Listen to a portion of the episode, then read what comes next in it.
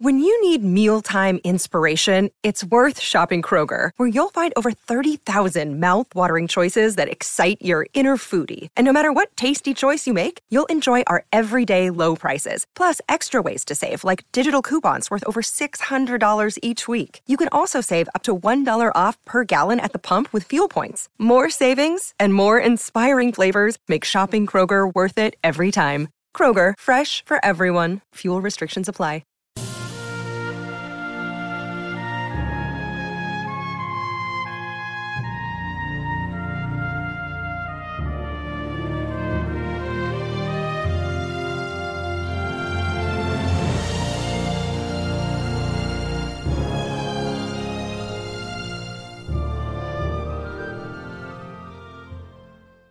Welcome back, everyone, to 1001 Greatest Love Stories. This is your host, Jon Hagadorn. It's time we checked back in with Anne Shirley for the second novel in Lucy Maud Montgomery's series. The Anne of Green Gables that we did last year has done extremely well, and we've received a lot of requests to continue. The second book in Lucy Maud Montgomery's series is Anne of Avonlea. This was written in 1912 and covers the second chapter in the life of Anne Shirley. This story follows Anne from the age of 16 to 18, during the two years that she teaches at Avonlea School. It includes many of the characters from Anne of Green Gables, as well as new ones like Mr. Harrison, Miss Lavender Lewis, Paul Irving, and the twins Dora and Davy. And just so you know, Anne is no longer simply Anne of Green Gables, as she was in the first book, but she now takes her place among the important people and the grown up people of Avonlea society, as its only schoolteacher. She's also a founding member of the AVIS, Avonlea Village Improvement Society, which tries to improve, with questionable results, the Avonlea landscape. It's a great story. It was turned into a movie in 1975, and we hope you enjoy it. And now, Chapter 1 An Irate Neighbor. A tall, slim girl, half past sixteen, with serious gray eyes and hair which her friends called auburn, had sat down on the broad red sandstone doorstep of a Prince Edward Island farmhouse one ripe afternoon in August, firmly resolved to construe so many lines of Virgil. But an August afternoon, with blue hazes scarfing the harvest slopes, little winds whispering elfishly in the poplars, and a dancing slender of red poppies outflaming against the dark coppice of young firs in a corner of the cherry orchard, was fitter for dreams than dead languages. The Virgil soon slipped unheeded to the ground, and Anne, her chin propped upon her clasped hands, and her eyes on the splendid mass of fluffy clouds that were heaping up just over Mr. J. A. Harrison's house like a great white mountain, was far away in a delicious world where a certain schoolteacher was doing a wonderful work, shaping the destinies of future statesmen and inspiring youthful minds and hearts with high and lofty ambitions. To be sure, if you came down to harsh facts, which, it must be confessed, Anne seldom did until she had to, it did not seem likely that there was much promising material for celebrities in Avonlea School. But you could never tell what might happen if a teacher used her influence for good. Anne had certain rose tinted ideals of what a teacher might accomplish if she only went the right way about it, and she was in the midst of a delightful scene, forty years hence, with a famous personage. Just exactly what he was to be famous for was left in convenient haziness, but Anne thought it would be rather nice to have him a college president or a Canadian premier, bowing low over her wrinkled hand and assuring her that it was she who had first kindled his ambition, and that all his success in life was due to the lessons she had instilled so long ago in Avonlea School.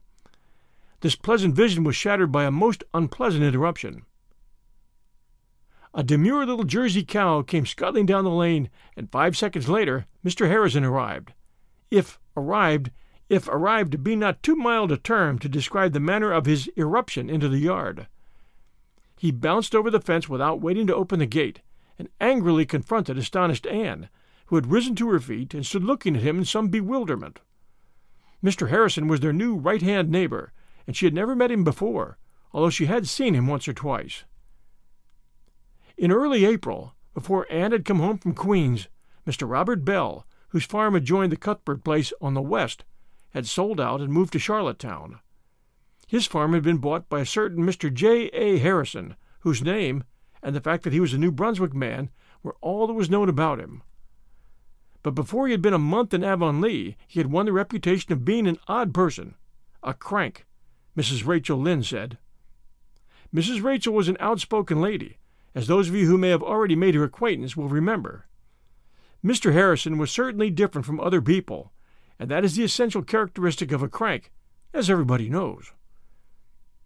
In the first place, he kept house for himself and had publicly stated that he wanted no fools of women around his diggings.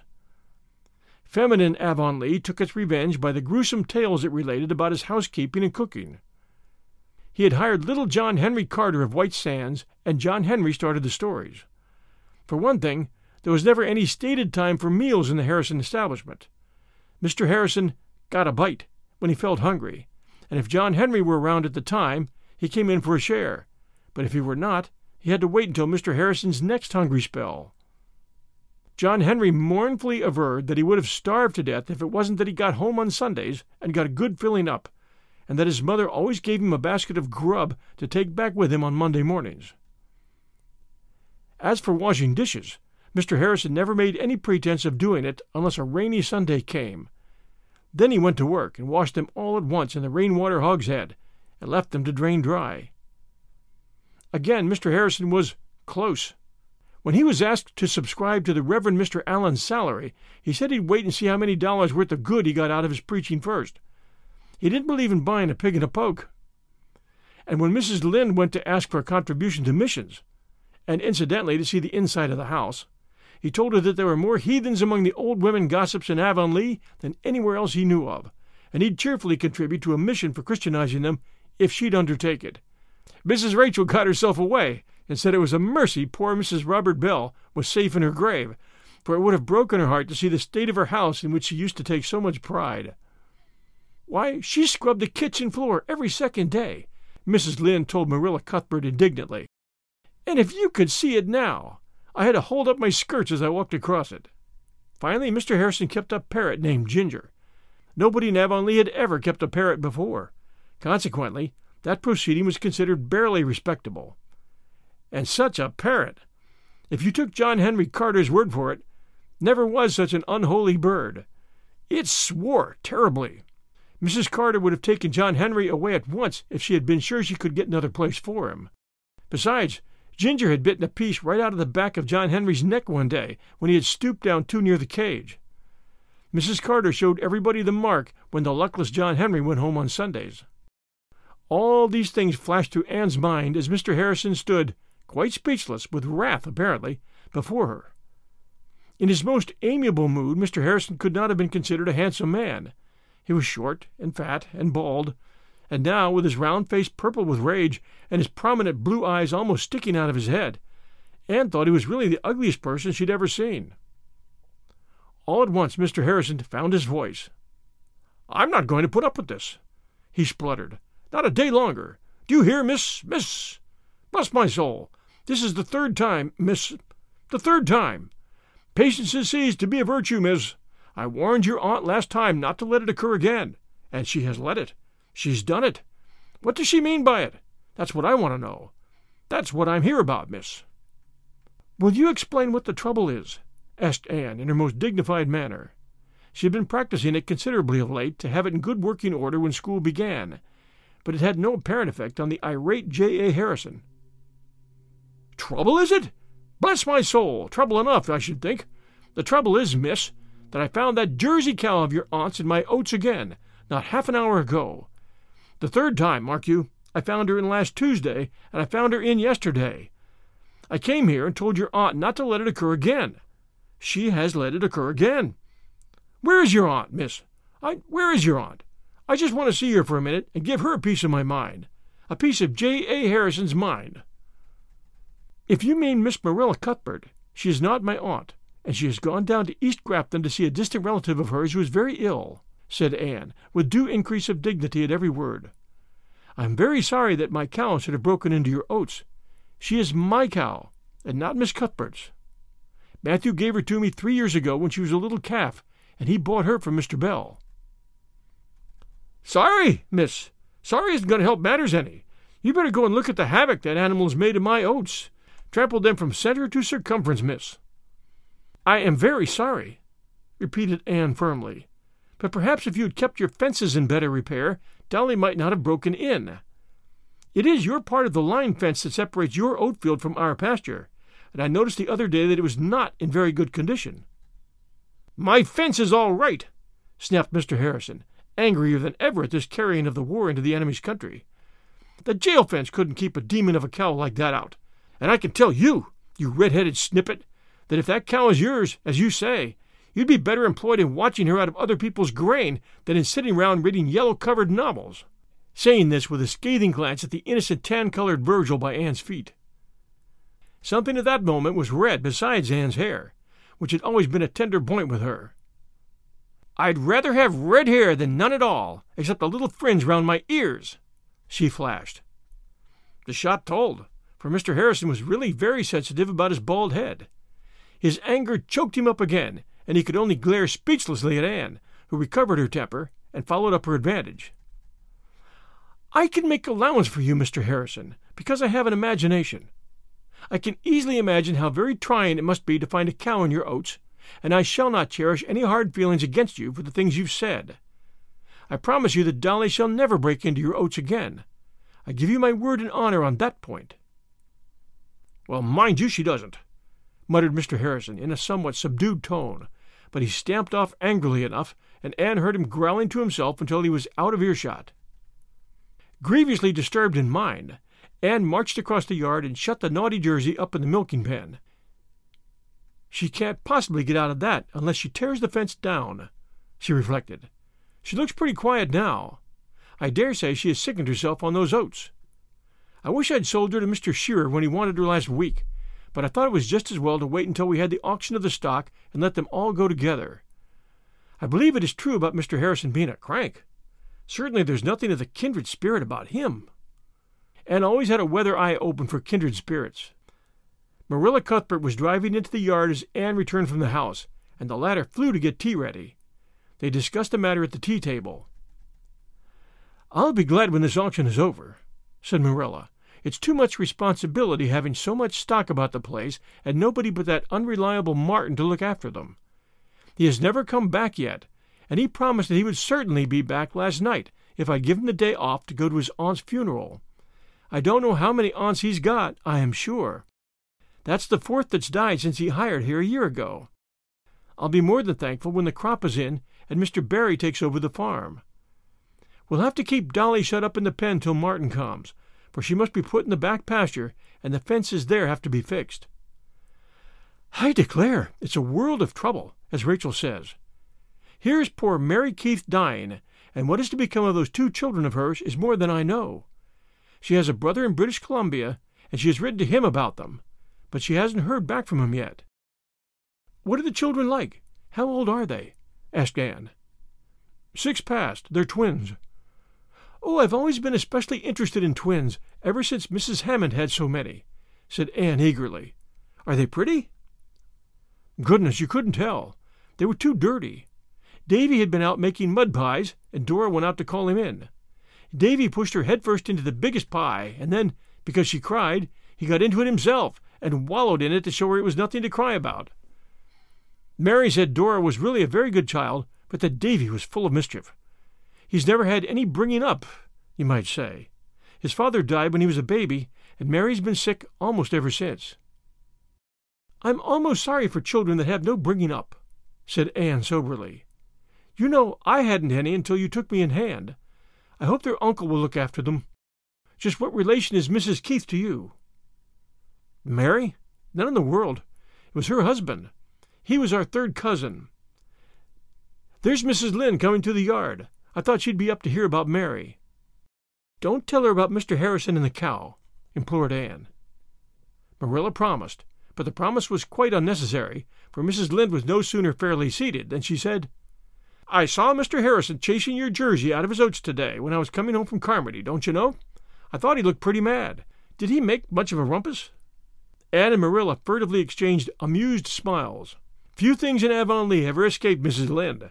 It was only that morning Anne had said, If you went to your own room at midnight, locked the door, pulled down the blind, and sneezed, Mrs. Lynde would ask you the next day how your cold was. I believe he did, admitted Marilla. I was away. He gave Anne a piece of his mind. I think he's a very disagreeable man, said Anne with a resentful toss of her ruddy head. You never said a truer word, said Mrs. Rachel solemnly. I knew there'd be trouble when Robert Bell sold his place to a New Brunswick man, that's what. I don't know what Avonlea is coming to, with so many strange people rushing into it. It'll soon not be safe to go to sleep in our beds. Why, what other strangers are coming in? asked Marilla. Haven't you heard? Well, there's a family of Donnells, for one thing. They've rented Peter Sloane's old house. Peter has hired the man to run his mill. They belong down east, and nobody knows anything about them. Then that shiftless Timothy Cotton family are going to move up from White Sands, and they'll simply be a burden on the public. He's in consumption, when he isn't stealing, and his wife was a slack twisted creature that can't turn her hand to a thing. She washes her dishes sitting down. Mrs. George Pye has taken her husband's orphan nephew, Anthony Pye. He's going to school to you, Anne, so you might expect trouble, that's what. And you'll have another strange pupil, too. Paul Irving is coming from the States to live with his grandmother. You remember his father, Marilla, Stephen Irving, him that jilted Lavender Lewis over at Grafton? I don't think he jilted her. There was a quarrel. I suppose there was blame on both sides. Well, anyway, he didn't marry her, and she's been as queer as possible ever since, they say. Living all by herself in that little stone house she calls Echo Lodge. Stephen went off to the States and went into business with his uncle and married a Yankee. He's never been home since, though his mother's been up to see him once or twice. His wife died two years ago, and he's sending the boy home to his mother for a spell. He's ten years old, and I don't know if he'll be a very desirable pupil. You never can tell about those Yankees. Mrs. Lynde looked upon all people who had the misfortune to be born or brought up elsewhere than in Prince Edward Island with a decided, can anything good come out of Nazareth? air. They might be good people, of course, but you were on the safe side in doubting it. She had a special prejudice against Yankees. Her husband had been cheated out of ten dollars by an employer for whom he had once worked in Boston, and neither angels nor principalities nor powers could have convinced Mrs. Rachel that the whole United States was not responsible for it. Avon School won't be the worse for a little new blood, said Marilla dryly. And if this boy is anything like his father, he'll be all right. Steve Irving was the nicest boy that was ever raised in these parts, though some people did call him proud. I should think Mrs. Irving would be very glad to have the child. She had been very lonesome since her husband died. Oh, the boy may be well enough, but he'll be different from Avonlea children, said Mrs. Rachel, as if that clinched the matter. Mrs. Rachel's opinions concerning any person, place, or thing were always warranted to wear.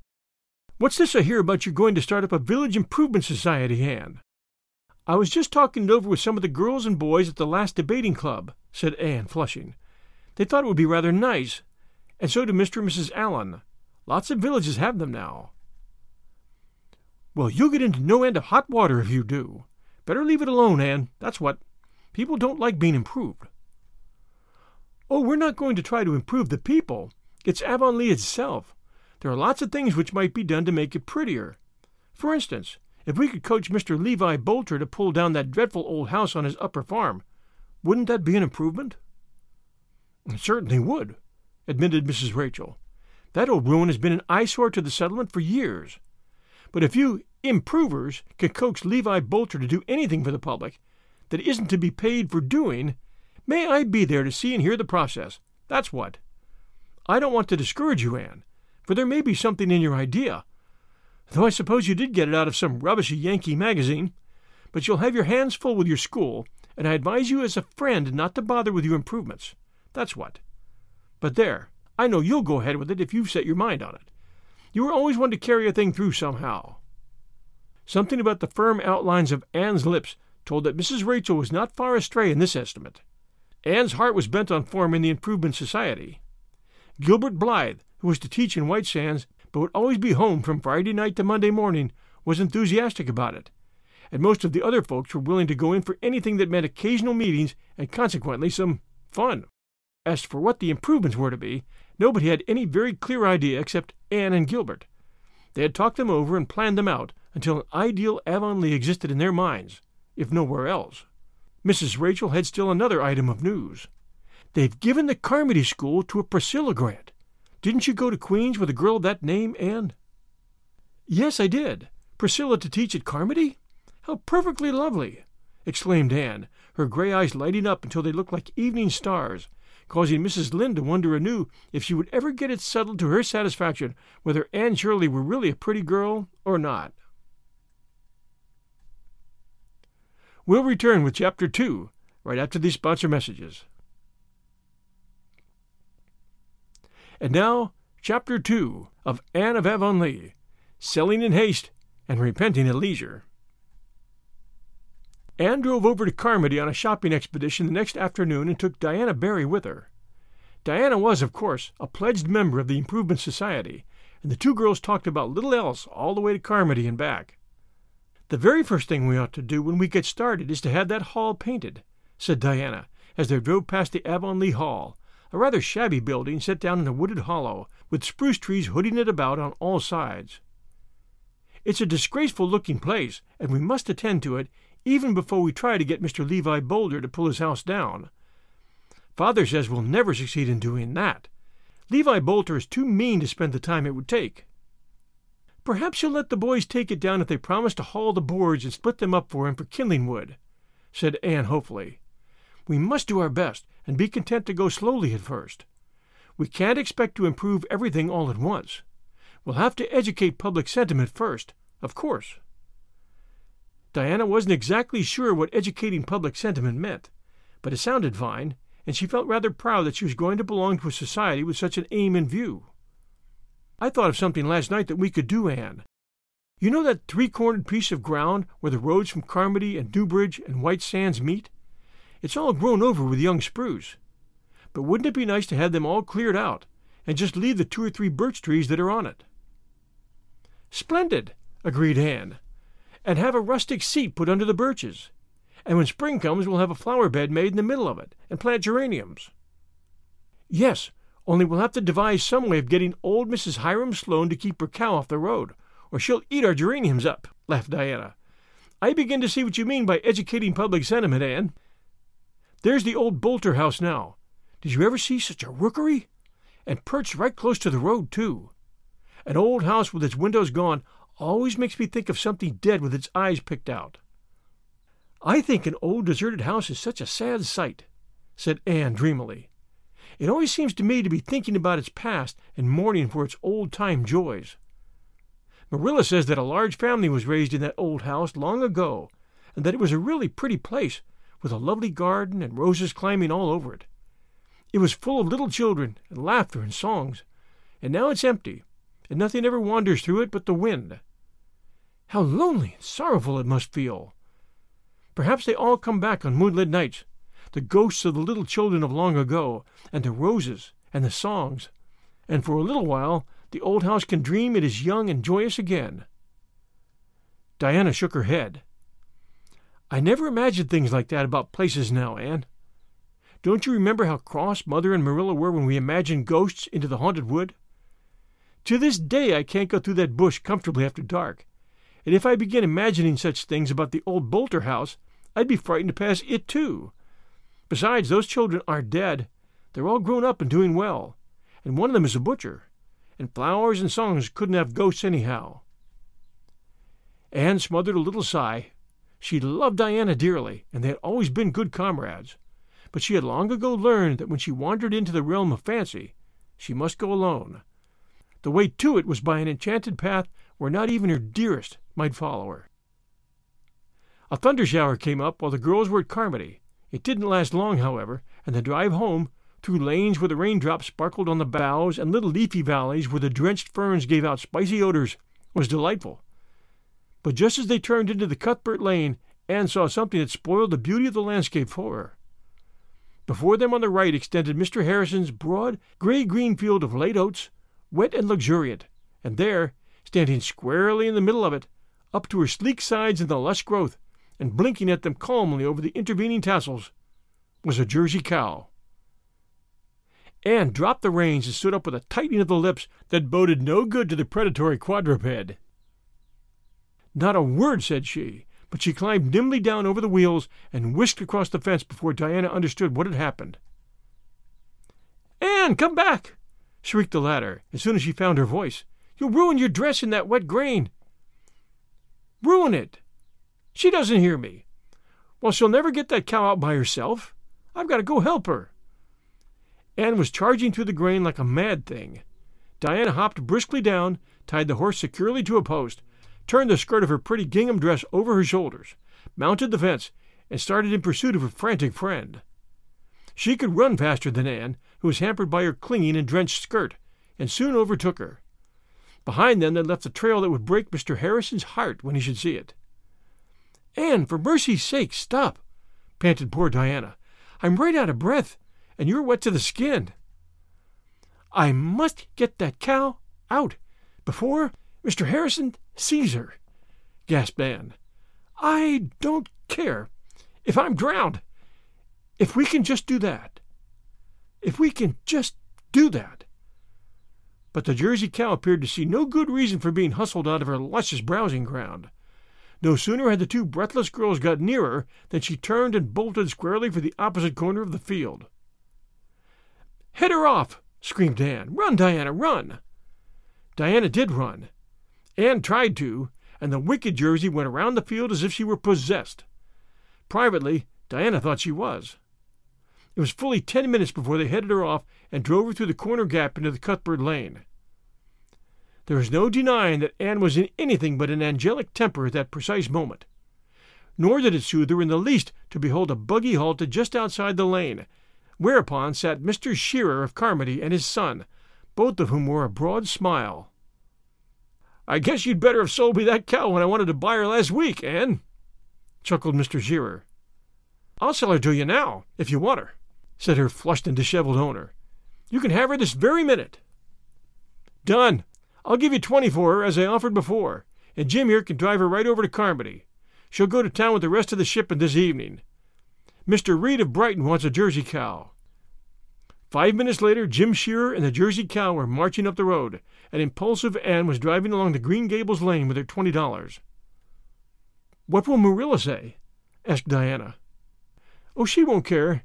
Dolly was my own cow, and it isn't likely she'd bring more than twenty dollars at the auction. But oh dear, if Mr. Harrison sees that grain, he will know she's been in again, and after giving him my word of honor that I'd never let it happen. Well, it has taught me a lesson not to give any word of honor about cows. A cow that could jump over or break through our milk pen fence couldn't be trusted anywhere. Marilla had gone down to Mrs. Lynde's, and when she returned, knew all about Dolly's sale and transfer, for Mrs. Lynde had seen most of the transaction from her window and guessed the rest. I suppose it's just as well she's gone, though you do do things in a dreadful headlong fashion, Anne. I don't see how she got out of the pen, though. She must have broken some of the boards off. I didn't think of looking, said Anne, but I'll go and see now. Martin has never come back yet. Perhaps some more of his aunts have died. I think it's something like Mr. Peter Sloane and the octogenarians. The other evening Mrs. Sloane was reading a newspaper, and she said to Mr. Sloane, I see here that another octogenarian has just died. What is an octogenarian, Peter? And Mr. Sloane said he didn't know, but they must be very sickly creatures, for you never heard tell of them but they were dying. That's the way with Martin's aunts. Martin's just like all the rest of those French, said Marilla in disgust. You can't depend on them for a day. Marilla was looking over Anne's Carmody purchases when she heard a shrill shriek in the barnyard. A minute later, Anne dashed into the kitchen, wringing her hands. Anne Shirley, what's the matter now? Oh, Marilla, whatever shall I do? This is terrible, and it's all my fault. Oh, will I ever learn to stop and reflect a little before doing reckless things? Mrs. Lynde always told me I would do something dreadful some day, and now I've done it. Anne, you are the most exasperating girl. What is it you've done? I sold Mr. Harrison's Jersey cow, the one he bought from Mr. Bell to Mr. Shearer. Do- Dolly is out in the milking pen this very minute. Anne Shirley, are you are you dreaming? I only wish I were. There's no dream about it, although it's very like a nightmare. And Mr. Harrison's cow is in Charlottetown by this time. Oh, Marilla, I thought I'd finished getting into scrapes, and here I am in the very worst one I ever was in my life. What can I do? Do? There's nothing to do, child, except go and see Mr. Harrison about it. We can offer him our jersey in exchange if he doesn't want to take the money. She is just as good as his.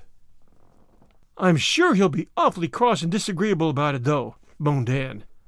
I dare say he will. He seems to be an irritable sort of man. I'll go and explain to him if you like.